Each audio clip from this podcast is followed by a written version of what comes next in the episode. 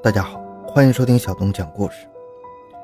二零二零年的一天，来自上海浦东的一辆警车连夜向千里之外的广西飞驰而去。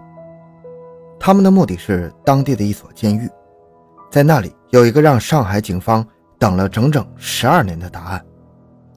欢迎收听由小东播讲的《母女二人洋房内遇害，十二年后凶手落网》。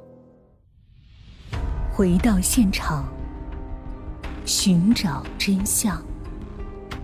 小东讲故事系列专辑由喜马拉雅独家播出。时间回到二零零八年，那时的上海已经是一座不夜城了，灯火通明，日夜不休，浮华在这里被推向了高潮，罪恶的阴影也在角落里暗自生长。那个时候的上海浦东还是一个尚未被完全开发的城区。在这里，城市的喧嚣突然就安静下来，许多本地人在这里过着宁静平和的生活。老秦一家也是如此。两千零八年的老秦是一个面容普通的中年男人，他有一个温柔贤淑的妻子和一个乖巧可爱的女儿，一家三口日子虽然不是大富大贵，但也算温馨融洽。最近，老秦的母亲身体有点不舒服，孝顺的老秦连忙跑到医院陪伴照料母亲，为此。他已经好几天晚上没回家了。六月十二日早晨，当老秦拖着疲惫的身躯从医院的大门走出，准备从医院回家，好陪家里人吃顿早餐，顺便给老母亲带点饭的时候，一则电话打破了这个宁静的清晨。哎，是老秦吗？我是老张，你快回来一趟，家里出大事了。啊？怎么了？我刚醒，马上就回去。哎呀，你自己回来看吧，我也不好说呀。挂完电话，老秦心里开始慌张起来。这究竟是怎么了？村里的巡查员怎么会这么慌张的给自己打电话呢？老秦的心里开始涌出许多不祥的猜测。当老秦走到家门口的那幢二层小楼前时，小楼已经被一层层的警戒线拉了起来，附近停了四五辆警车，警察的表情十分凝重。那个喊他回来的治安巡查员在旁边呕吐起来。这一切让老秦心中那个不祥的猜测再次浮现出来。当老秦向警官告知核实自己的身份之后，他踏进了这座熟悉的小楼。客厅里有些狼狈，但比这狼狈更让老秦在意的是空气中浮动的浓重的血腥味道。他一步步朝着味道的源头走去，终于，最不幸的那个想法成真了。他看见自己的妻子和女儿躺在厨房的地板上，身体扭曲着，地上是大滩大滩的血迹。这个一向沉默稳重的中年男人忍不住痛哭起来。一夕之间，自己幸福美满的家庭就这样被人打破了。为什么？究竟自己跟谁结下了梁子？还是杀人狂魔选中了自己家呢？正当老秦在一旁痛苦自责，一边怨自己没在家好好照看妻女，一边反思自己最近跟谁有过矛盾的时候，上海浦东的警方把老秦的种种猜测给否定了。他们说，这很可能是一场。临时起意的谋杀，为什么警方会做出这样的猜测呢？让我们跟随警方回顾整起案件的真相。六月十二日凌晨，上海浦东警方突然接到一则报警，报警人声称自己是附近村里的治安巡查员，在巡查时发现当地一家居民里疑似发生命案。这则消息让浦东警方高度关注，连夜喊来十几个民警前往案发现场。当他们到达案发现场的二层小洋楼时，他们注意到这座小洋楼位于村里最偏僻的一个角落，附近三面都是树林。如果犯罪嫌疑人想要隐藏踩点，那是十分方便。在巡查员的带领下，他们来到了案发第一现场——这座小洋楼的厨房。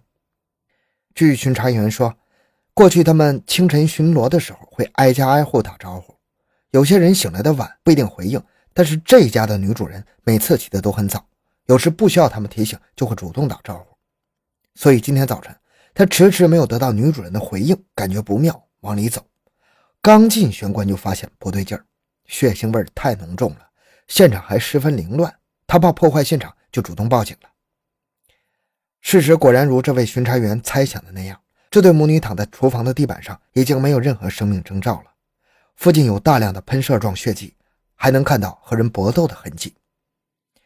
警方马上开始对现场进行全方位的检查，在专业人员的一步步检测中，当晚的真相开始逐步揭露。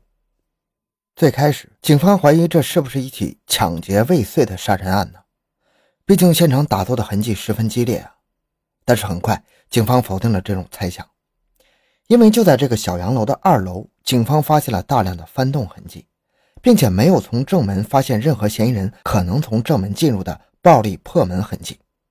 相反，他们在一楼西北侧的一个房间发现了一扇窗户被打破，防盗护栏被折弯。同时，警方发现凶手的作案工具很可能是家中被摔散的凳子和被折断的拖把。这两样作案工具说明凶手并非是早有准备，而是临时起意，所以才会仓促用老秦家的工具来实施作案，还在搏斗过程中受了伤，留下了血迹。综上所述。凶手是从一楼的房间翻进来作案的，而他最初的目的很可能仅仅是为了盗窃老秦家的财物。后来出具的尸体检验报告也验证了警方这一猜想。尸检报告显示，老秦的妻女死亡时间是凌晨四到五点，符合一般盗窃犯的作案时间。那么问题来了，一个盗窃犯为何会突然连杀两人呢？是什么促使这个盗窃犯做下这个决定呢？是害怕被对面的老秦的妻女认出自己吗？带着这些疑问，警方展开了进一步的深入调查，一点点拼凑出当晚事件的全部过程。在现场，警方提取到了两行足印和袜印，经比对，这些痕迹无法与老秦的妻女比对上，那就是凶手留下的痕迹啊！根据这个痕迹的活动轨迹，警方复原了当晚的凶手的行动过程。天还没亮，凶手趁着主人家一家都在熟睡，偷偷的从一楼的一扇窗户溜了进来。在一楼寻找一番之后，没有发现收获，便准备上二楼继续寻找。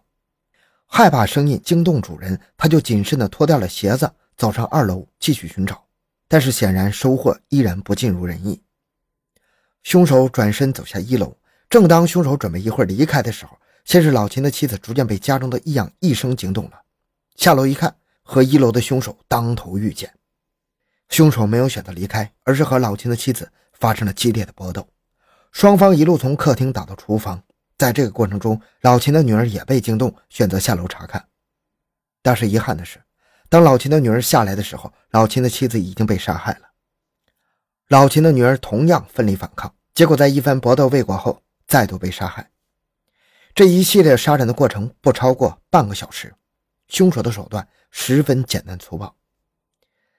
当然，这一切还只是警方建立当前证据的猜想。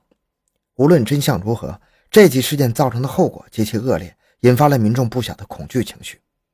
特别是警方在现场还发现了半个没啃完的西瓜，说明凶手当时情绪十分悠闲的，这让人不寒而栗，也让当地警方加紧了排查力度。根据案发现场留下的足印和血迹。警方初步给出了嫌疑人的体貌特征，犯罪嫌疑人是一名身材瘦小的男性，有盗窃前科，年龄应该是二十到三十岁之间，很有可能是本地人。带着这份体貌特征和犯罪嫌疑人的 DNA 样本，上海浦东警方开始了排查之旅，先后派出了两百多名警力在附近排查，排查区域囊括五千多户家庭，一万五千多人。遗憾的是，当时国内还没有全面覆盖的天网系统。许多地方的监控安装并不到位，上海浦东当时的开发建设也并不完善，所以警方的排查没有收获理想的效果。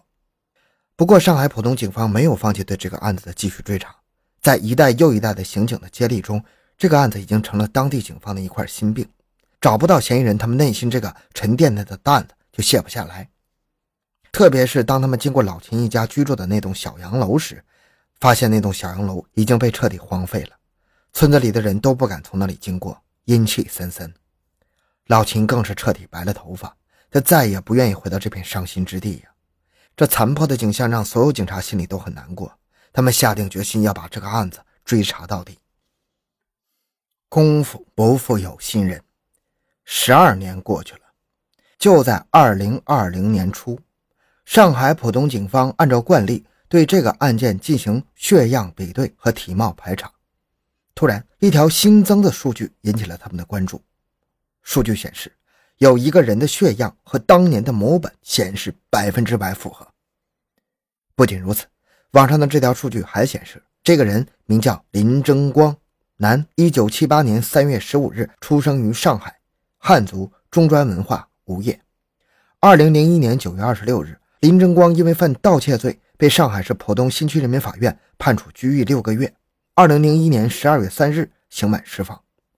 二零一七年五月二日，林争光因为犯运输毒品罪被公安机关抓获，次日被刑事拘留。同年六月七日被逮捕，现羁押于开原铁路公安处看守所。男性，事发时年龄三十岁，有盗窃前科。这种种的细节都和当年的那起杀人案精准的重合，就是他了。当年的干警心里这样想到，事不宜迟，他们迅速行动起来，开始对这个人的抓捕行动。于是就发生了开头所说的那一幕：一群上海浦东警方千里迢迢赶往广西提审一名犯人。当这群警察在看守所里看见林争光的时候，林争光见到他们第一句话就是：“我知道你们是从上海来的，我也知道这一天迟早会来。你们有什么想问的就问吧。”这句话让浦东警方吃了一颗定心丸呢。他们知道凶手已经放弃了无谓的抵抗，他们终于可以完整的知晓当年案件的真相了。林争光交代：，两千零八年六月十一日晚上。他和女友吵了一架，心里很不痛快。年近三十，他便坐车从家里出发了，想着随便到一个地方散散心。两个小时以后，他发现自己来到一个偏僻的村落。这个地方他曾经来过，因为他有个同学住在这里。他知道这里的人多少都有点家底，家里有一定的价值的财物可供盗窃。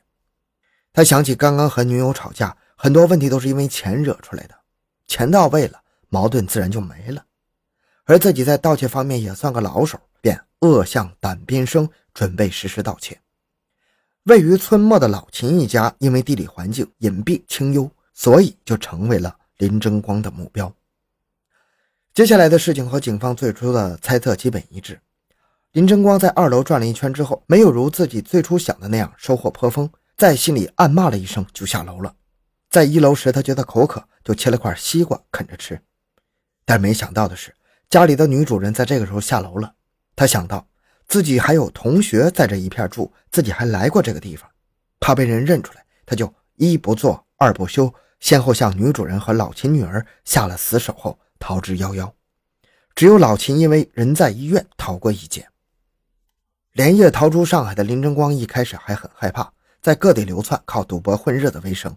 后来伴随着时间的流逝，他渐渐放松了警惕，还和女友生下一个孩子。不过林争光自己没什么挣钱的本事，又过不了靠卖苦力谋生的日子。二零一七年，他再次铤而走险，为某贩毒集团运输毒品，借此获取大量利益。但是天网恢恢，疏而不漏。二零一七年五月二日，林争光在携带毒品准备乘车前往成都的过程中，被当地民警抓获。民警从其随身携带的饮料瓶中发现了海洛因二百四十九克，随后又在林争光体内发现了六十一克，共计净重三百一十克。因为犯运输毒品罪，他被判处了有期徒刑十三年六个月，并处罚金人民币三万元。